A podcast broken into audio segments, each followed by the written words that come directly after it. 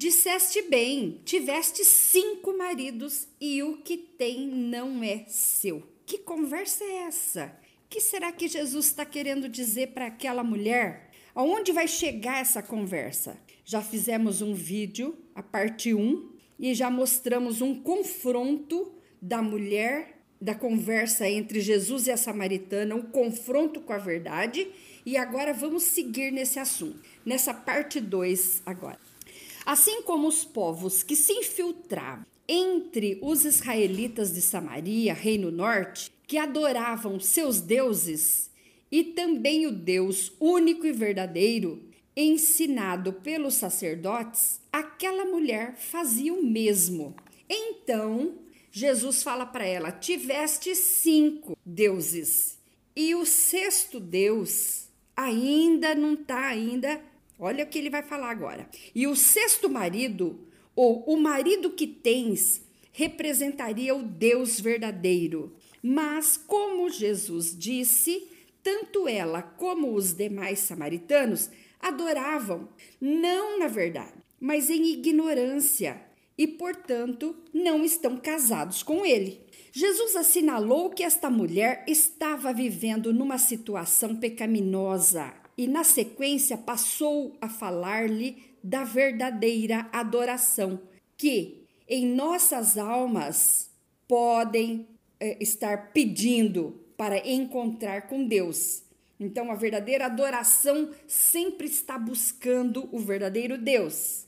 Os samaritanos tinham por hábito adaptarem a história como mais lhe convinha. Aliás, todos nós temos e a gente vê muitas pregações também com esse hábito de adaptar a história verdadeira ao seu ao que bem lhe convém. Ensinavam que tinha sido no Monte Gerizim, onde Abraão tinha estado disposto a sacrificar a Isaac. Ensinavam que aí era onde Melquisedeque tinha aparecido a Abraão.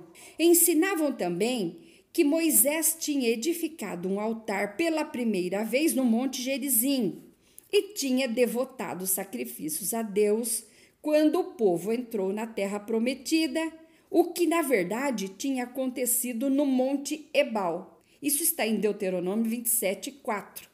Então, eles adaptavam, faziam a Bíblia dizer aquilo que eles não estavam falando. Manipulavam o texto das Escrituras e a história para dar glória ao Monte Gerizim. E agora essa mulher quer saber como que é realmente essa história uma vez que ela estava achando que já estava diante de um profeta. A mulher tinha sido educada na consideração do Monte Gerizim como sendo o mais sagrado dos lugares e no desprezo pelo Monte Ebal, lá em Jerusalém.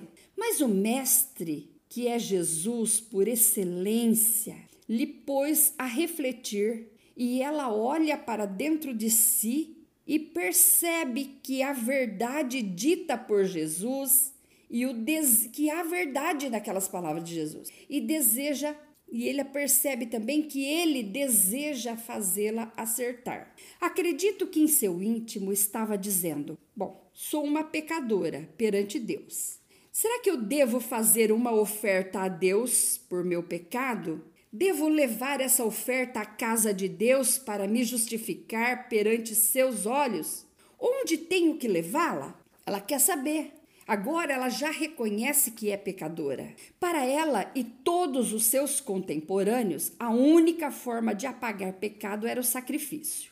Seu grande problema era onde oferecer esse sacrifício. Neste momento, não discute os méritos do templo do Monte Gerizim, nem os do templo de Monte Sião. Mas tudo o que ela quer saber é onde posso encontrar esse Deus, o Deus verdadeiro, o Deus que não é um equívoco. Este é o ponto alto da conversa com o Mestre excelente. A didática de Jesus estava alcançando seu ápice. Que maravilha! Então, Nesta conversa entre Jesus e a samaritana, o ápice da conversa é um salto de alegria. E é exatamente este segundo vídeo que nós vamos contar esse momento. Verso 19 e 20. E disse-lhe a mulher: Senhor, vejo que és profeta. Nossos pais adoravam neste monte, e vós dizeis que é em Jerusalém, o lugar onde se deve adorar. A resposta de Jesus foi que estava chegando a seu fim da época das velhas rivalidades fabricadas pelos homens, que estava chegando o momento em que o homem encontraria Deus em todas as partes. Sofonias tinha tido a visão de que as pessoas adorariam a Deus, cada uma no seu lugar. Sofonias 2:11. Olha o que diz: O Senhor será terrível para eles, porque emagrecerá todos os deuses da terra, e todos virão a adorá-lo, cada um desde o seu lugar, de todas as ilhas dos gentios. É isso que dá muitas religiões querer fabricar um assunto da palavra de Deus a seu bel prazer. Deus então mostra que haverá um tempo em que cada um vai adorar a Deus no seu próprio lugar, dentro das suas próprias casas. Malaquias tinha sonhado que em todos os lugares se oferecia incenso como oferta limpa em nome de Deus.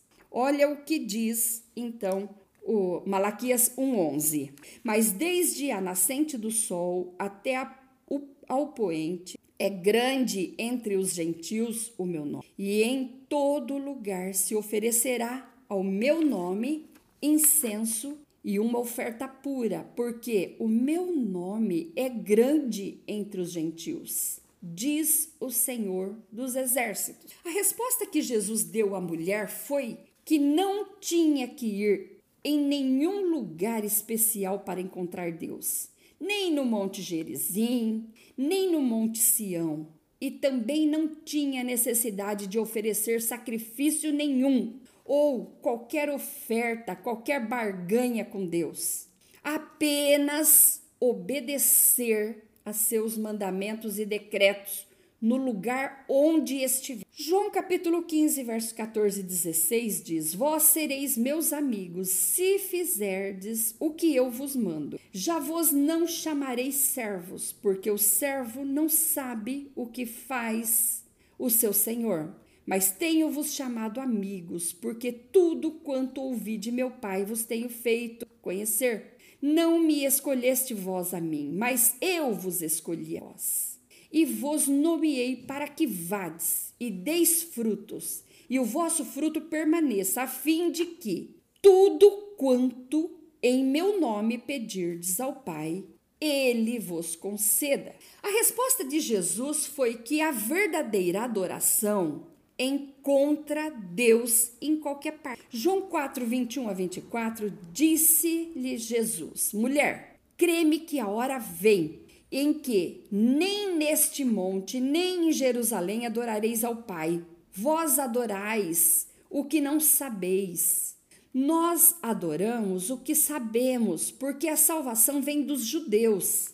Mas a hora vem, e agora é, agora, nesse momento, é, estava ali de frente dela, em que os verdadeiros adoradores adorarão o Pai em espírito e em verdade, porque o Pai procura a tais que assim o adorem. Deus é espírito e importa que os que o adoram adorem em verdade e em adorem em espírito e em verdade. Os samaritanos só aceitavam como regra de fé o Pentateuco e rechaçavam todo o resto do Antigo Testamento. Portanto, perdiam ensinos ditos pelos profetas e toda a devoção suprema dos salmos. Com isso, viviam numa religião truncada, supersticiosa, sem amor e sem conhecimento. Por quê? A escritura é um todo, tanto a Torá como os profetas, os salmos, tudo é tudo. E eles só atentavam para o Pentateuco, para a Torá. Em uma adoração falsa, podemos detectar três falhas. Primeira, seleciona o que quer saber e seguir de acordo com seus conceitos. Os samaritanos tiravam das escrituras apenas o que lhes convinham, e religião parcial é um perigo. Segundo, uma adoração falsa é uma adoração ignorante. A adoração verdadeira não deixa dúvida e aproxima-nos de Deus. O homem tem uma mente e tem o dever de fazê-la trabalhar. 1 Pedro 3,15 diz: Antes santificai ao Senhor Deus em vossos corações, e estais sempre preparados para responder com mansidão e temor a qualquer que vos pedir a razão da esperança que há em vós. A terceira falha de, em uma adoração falsa é que uma adoração falsa é uma adoração supersticiosa. Neste caso, os adoradores adoram tudo que lhes forem conveniente. Mas a verdadeira adoração, a verdadeira religião, não se apoia no medo, e sim no amor a Deus, com gratidão pelo que ele fez, faz e fará. Razão pela qual nos faz querer sempre estar perto dele. Jesus também diz à mulher samaritana o que? A adoração precisa ser bíblica. João 4:24. Ou seja, nos moldes de Deus e não nos moldes que eu quero ou que eu uh, produzo. A adoração tem que ser sincera. E a adoração precisa ser em espírito e em verdade, ou seja, de todo o coração. A mulher disse-lhe: Eu sei que o Messias, que se chama Cristo, vem. E quando ele vier, nos anunciará tudo. Jesus disse-lhe: Eu sou, eu que falo contigo, sou o Messias. Está aqui já o Messias, o Messias chegou. Verso 25 e 26. A samaritana encontrou o Messias, saciou a sede da sua alma e bebeu da água da vida. A mulher se encheu de alegria que parece nem ter visto os discípulos que acabara de chegar. O verso 27 diz: E nisto vieram seus discípulos e maravilharam-se de que estivesse falando com uma mulher. Todavia, nenhum disse nada. Que perguntas? Ou por que falas com ela? Não, não disseram. A resposta é simples e era visível. Jesus cumpriu rigorosamente uma agenda trazida do céu. Por esta razão, disse que era necessário passar por Samaria. Mas, assim como os discípulos, nós também às vezes demoramos muito, muito tempo para ver algo que está debaixo do nosso nariz. Está ali, ó, escrito há mais de três mil anos na palavra de Deus. Assim como aconteceu com a mulher samaritana, devemos orar pedindo ao Pai que nos coloque no lugar certo na hora certa, em frente à pessoa certa, para ouvirmos o que precisamos ouvir, conhecer o que precisamos realmente conhecer, para assim sermos libertos, como ela foi. João 4, 28 e 29 diz: Deixou, pois, a mulher o seu cântaro, e foi à cidade e disse àqueles homens: Vinde, vede um homem que me disse tudo quanto tenho feito. Porventura não é esse o Cristo? A mulher samaritana teve os olhos abertos progressivamente. Agora ela compreende que está diante do Messias, o esperado Salvador do mundo. Não sabemos se Jesus bebeu da água que ela lhe deu, tirada do poço de Jacó, mas sabemos muito bem que ela sim bebeu e se fartou com a água da vida a água viva. A transformação da mulher samaritana pode ser confirmada por suas atitudes, como vemos a seguir. Primeiro, ter saído às pressas deixando o cântaro aponta para dois fatores. Com sua alma transbordando de alegria, queria correr à cidade e, sem perder tempo, compartilhar sua experiência com o Messias. Segundo, ela tinha convicção de que voltaria para estar com Jesus. Outra evidência de que a samaritana encontrou a salvação, a gente vê em quatro pontos. Primeiro, ela deixou o cântaro. A água que ele foi buscar nem era a coisa mais importante, pois já estava com a água da vida, seu bem maior. Então ela foi buscar uma água que já não tinha mais instância largou até o cântaro lá e saiu sem nada. correu à cidade para anunciar Jesus. Havia pressa em compartilhar tão grande alegria, sua alma transbordava. Testemunhou para toda a cidade ter encontrado um homem que para ela era o Messias. Vinde e vede, vou mostrar para vocês também. Ela usou o método que Felipe usou para trazer Natanael a Cristo. Vem e vê, Natanael. João 1:46.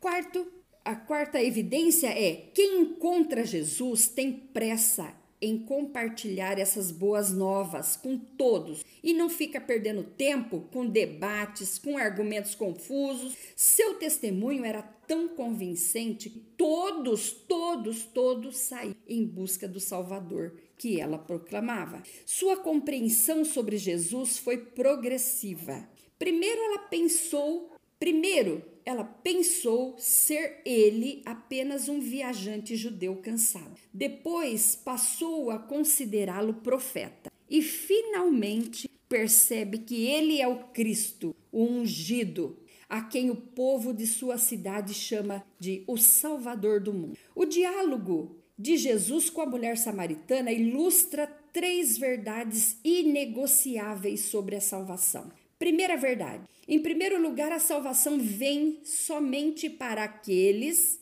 que reconhecem sua desesperada necessidade de vida espiritual. Segundo, a salvação vem somente para aqueles que confessam que se e se arrependem de seus pecados e desejam perdão, essa água viva. Terceiro, a salvação vem somente para aqueles que recebem Cristo como o seu Messias, o Salvador do mundo. Só vemos e ouvimos o que queremos ver e ouvir. E quando queremos? Isso é um tanto perigoso, pois Deus, ao mostrar a bênção e a maldição, começa dizendo: re, ou seja, veja. Porque não é só o que você quer ouvir, veja, queira ver, queira ouvir. Veja, pela forma como foi traduzido, a gente não percebe que está que Deus está dizendo veja, porque está traduzido assim, ó. Eis que hoje ponho diante de vós a bênção e a maldição. Deuteronômio 11, 26. No original está Re, anohi noten, rayon, be, braha, lá. Então está dizendo: Veja, hoje eu coloco na tua frente hoje, nesse instante, bênção e maldição, escolha. No Apocalipse, o Senhor diz: quem tem ouvidos, ouça horas. Mas não é todo mundo que tem ouvido? Todo mundo tem orelha, mas nem todo mundo tem ouvido para ouvir aquilo que Deus quer. As pessoas com as suas orelhas só querem ouvir aquilo que elas querem, mas não é isso que Deus quer que nós façamos, porque isso é um perigo. Ver e ouvir é questão de atitude. Os discípulos de Jesus andavam com ele, mas parecem não terem visto o que ela estava vendo. Assim foram à cidade e voltaram com as mãos cheias de pães. Somente. Olha, diferente da mulher que vai à cidade e traz consigo muitas pessoas para conhecerem Jesus. Os discípulos tornaram-se profissionais da religião e nós temos que tomar muito cuidado com isso, porque às vezes a gente começa a estudar a Bíblia, estudar a palavra e se torna profissional na religião, quando na verdade nós temos que ensinar a palavra para fazer discípulo de Jesus. Ela era uma, se tornou então uma missionária apaixonada. Ainda hoje fazemos o mesmo que os discípulos. Entramos nos supermercados, nas lojas, nas farmácias, compramos, vendemos, trocamos e, se duvidar, entraremos mudos e saímos calados quanto ao Evangelho. Essa mulher samaritana reprova nosso silêncio e nossa covardia. Não se sabe, não se cale. Pregue a palavra em tempo e fora de tempo, aqui e acolá, lembrando sempre do que Jesus disse ao acalmar a tempestade. Marcos 4:40. Porque sois tão tímidos? Ainda não tendes fé?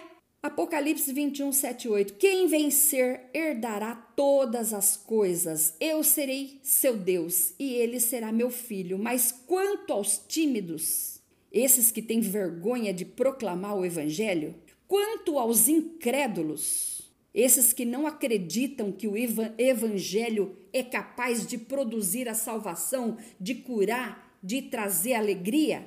E quanto aos abomináveis e aos homicidas e aos que se prostituem e aos feiticeiros e aos idólatras e a todos os mentirosos, a sua parte será no fogo, que arde com fogo e enxofre, que é a segunda morte. Jesus queria que seus discípulos fizessem o mesmo que a mulher samaritana fez.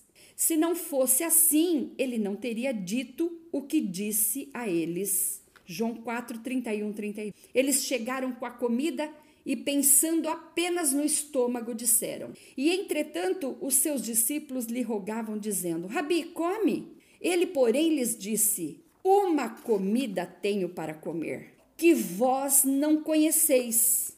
Por que não conheciam? Não andavam com ele? Para ver que tem que querer, para ver tem que querer, para ouvir tem que querer. Cuidado, preste atenção, não se descuide, porque o tempo todo Deus fala conosco. Uma cidade toda estava vindo ao seu encontro e eles precisariam entender que aquele era o momento da colheita.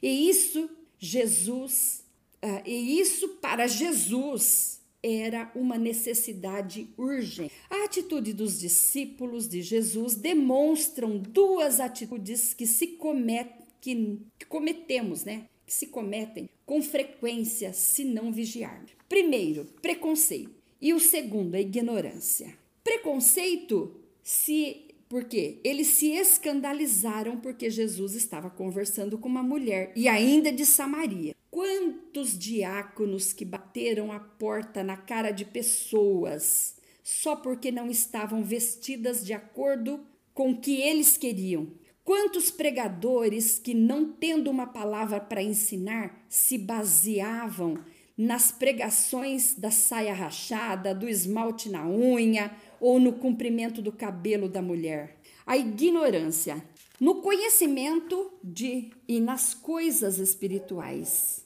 As pessoas assim não abrem a agenda para o novo, estão com uma espécie de cabresto que só conseguem olhar para si próprio, para os seus umbigos, do jeito que elas querem que seja. Preconceito e ignorância são anúncios da falta de discernimento e maturidade espiritual. O discípulo que tiver alegria em seu coração tem a força, e esta força não é produzida com comidas terrenas, mas fazer a vontade do Pai obedecendo suas ordenanças e cumprindo as ordenanças do Pai para nos ensinar, pode orar assim. Jesus cumpriu, por isso que ele pôde orar dessa forma. João 17:4. Eu te glorifiquei na terra, completando a obra da qual me encarregaste. A mulher samaritana nos mostra que quatro coisas. Primeiro, Ser cristão é muito mais do que andar ao lado de Cristo, como os discípulos estavam achando que fosse. Não apenas eles, mas muito de nós até hoje. Ser cristão é muito mais do que ter um encontro com Cristo. Ser cristão é ter a certeza da solução que Cristo veio nos trazer e receitar essa solução para o mundo. Ser cristão é unir o encontro com o caminhar, acreditar sem vacilar e fazer o que tem que ser feito. Marcos 16, 15 e 17 e diz: Lide por todo o mundo, pregai o evangelho a toda criatura. Quem crer e for batizado será salvo, mas quem não crer será condenado, e estes sinais seguirão os que. Somos expertos em observar os outros, nunca nós mesmos. Mas o que Jesus mostrou nesta conversa é que, enquanto não nos observar, observarmos, enquanto não nos examinarmos, enquanto não estarmos aptos para ver e sentir a salvação e o Salvador, tanto em nossa vida como na vida dos demais. Mas depois de tudo, temos que praticar, praticar, praticar até que se. Então, não basta só observar, examinar, mas temos que também praticar. No caso de Pedro, Tiago e João, houve um confronto com a incredulidade na pesca maravilhosa. Mas a ficha, aspas, né, para fazer acontecer só caiu, aspas, após o Pentecostes. Diferentemente da mulher samaritana, Felipe e os que aprenderam e correram por. Lucas 5, de 8 a 10 diz: E vendo isto, Simão Pedro prostrou-se aos pés de Jesus, dizendo: Senhor, ausenta-te de mim, que sou um homem pecador. Pois que o espanto se apoderara dele e todos os que com ele estavam por causa da pesca de peixe que haviam e de igual modo também de Tiago e João, filhos de Zebedeu, que eram companheiros de Simão, e disse a Simão: Não temas, de agora em diante serás pescador de homens. Aquela mulher já estava sendo. Eles demoraram para ser. A mulher samaritana tanto quanto Natanael, foram esmagados pela onisciência de Jesus que lhes fizera olhar para aquilo que estava no íntimo de seus corações. Davi, no Salmo 139, mostra a onisciência do Eterno quando diz que o Senhor conhece tudo o que fazemos. Nosso assentar, levantar e de longe entende nosso pensamento, bem antes mesmo das palavras saírem das nossas Nada está oculto do Criador que nos formou no ventre de nossas mães. Toda a cidade de Samaria fazia parte do plano de redenção do eterno Deus, mas o onisciente, sabendo que não seriam os discípulos que os trariam para ouvir a palavra, no momento de buscar os pães para a comida, usou uma mulher que andou quase um quilômetro para chegar ali e se encontrar com Jesus. Os planos de Deus jamais se frustrará. E ele já disse que se nós não clamarmos, as pedras clamarão. Final. A palavra de Deus é cura para todo o nosso corpo, alma e espírito. O desejo de contar sua experiência com Cristo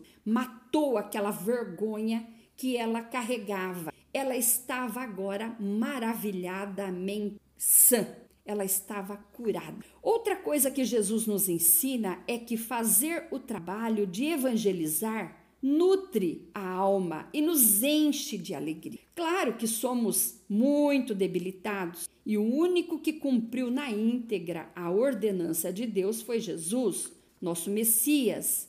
Por isso, se não conseguirmos hoje, não desista, podemos conseguir no amanhã, com a ajuda dele. Mateus 28, 19 e 20 diz, de novo, né? Portanto, ide e fazei discípulos em todas as nações, batizando-os em nome do Pai, do Filho e do Espírito Santo, ensinando-os a guardar todas as coisas que eu vos tenho mandado. E eis que eu estou convosco todos os dias até a consumação dos séculos. Amém. Seu grande desejo é nos é que nós sejamos como ele, obedientes.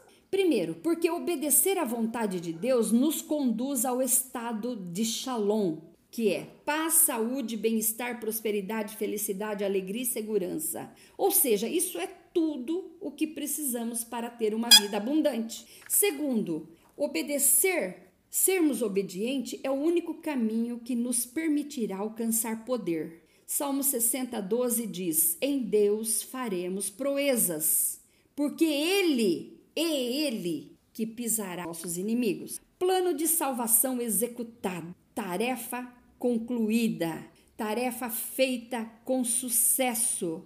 É hora da colheita. O verso 35 a 37, Jesus fala para eles: Não dizei vós que ainda há quatro meses até que venha a ceifa? Eis que eu vos digo: levantai vossos olhos e vedes a terra que já está branca para a ceifa. E o que ceifa recebe galardão, e o que ajunta fruto para a vida eterna, para que assim o que semeia, tanto o que ceifa, ambos se regozijem, porque nisto é verdadeiro o de que um é o que semeia e outro é o que ceifa. O olhar de Jesus se volta para os campos, mostra o contraste entre natureza e a graça.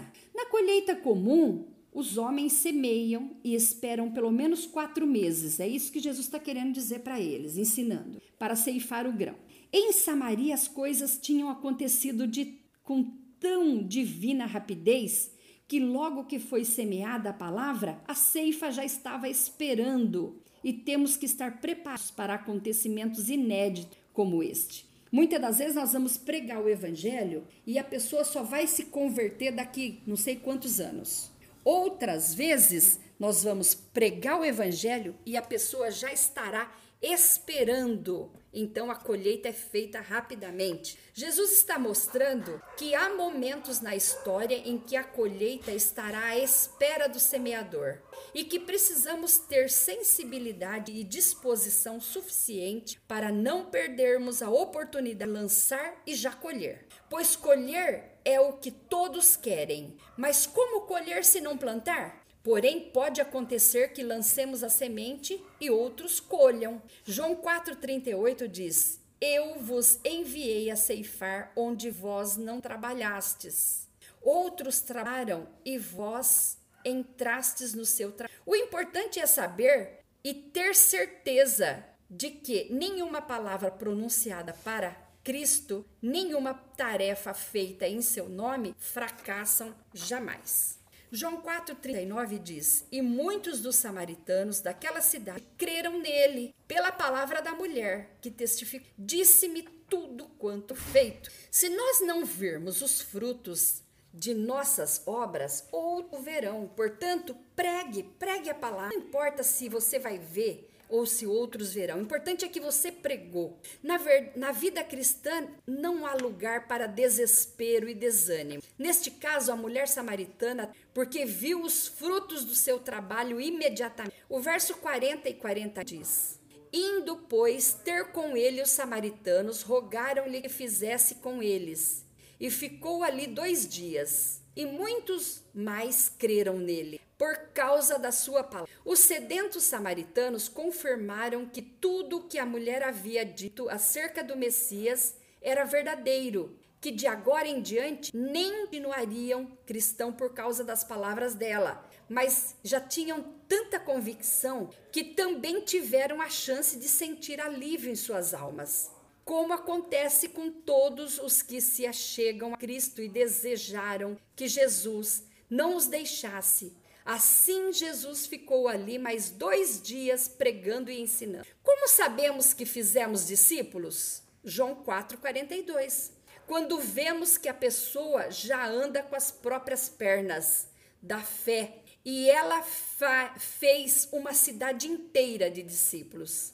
E dizia uma mulher: já não é pelo teu dito que nós cremos, porque nós mesmos o temos ouvido e sabemos que este é verdadeiramente o Cristo, o Salvador do mundo. Amigo ouvinte, gostaria muito de lhe ouvir. Escreva algo de relevante que tenha acontecido na sua caminhada de deixa um comentário seu no, no meu nos stories e não se esqueça de indicar este canal de estudos para quem deseja aprender. Que eu, que eu que às vezes levo dias e mais dias fazendo um único estudo como este, também meu filho Misael que leva horas editando e programando cada vídeo no ar, nos sentiremos agradecidos. Então, eu te peço, anuncie esse canal, tá bom? E se inscreva nele. Que Deus abençoe a sua vida e até um próximo estudo.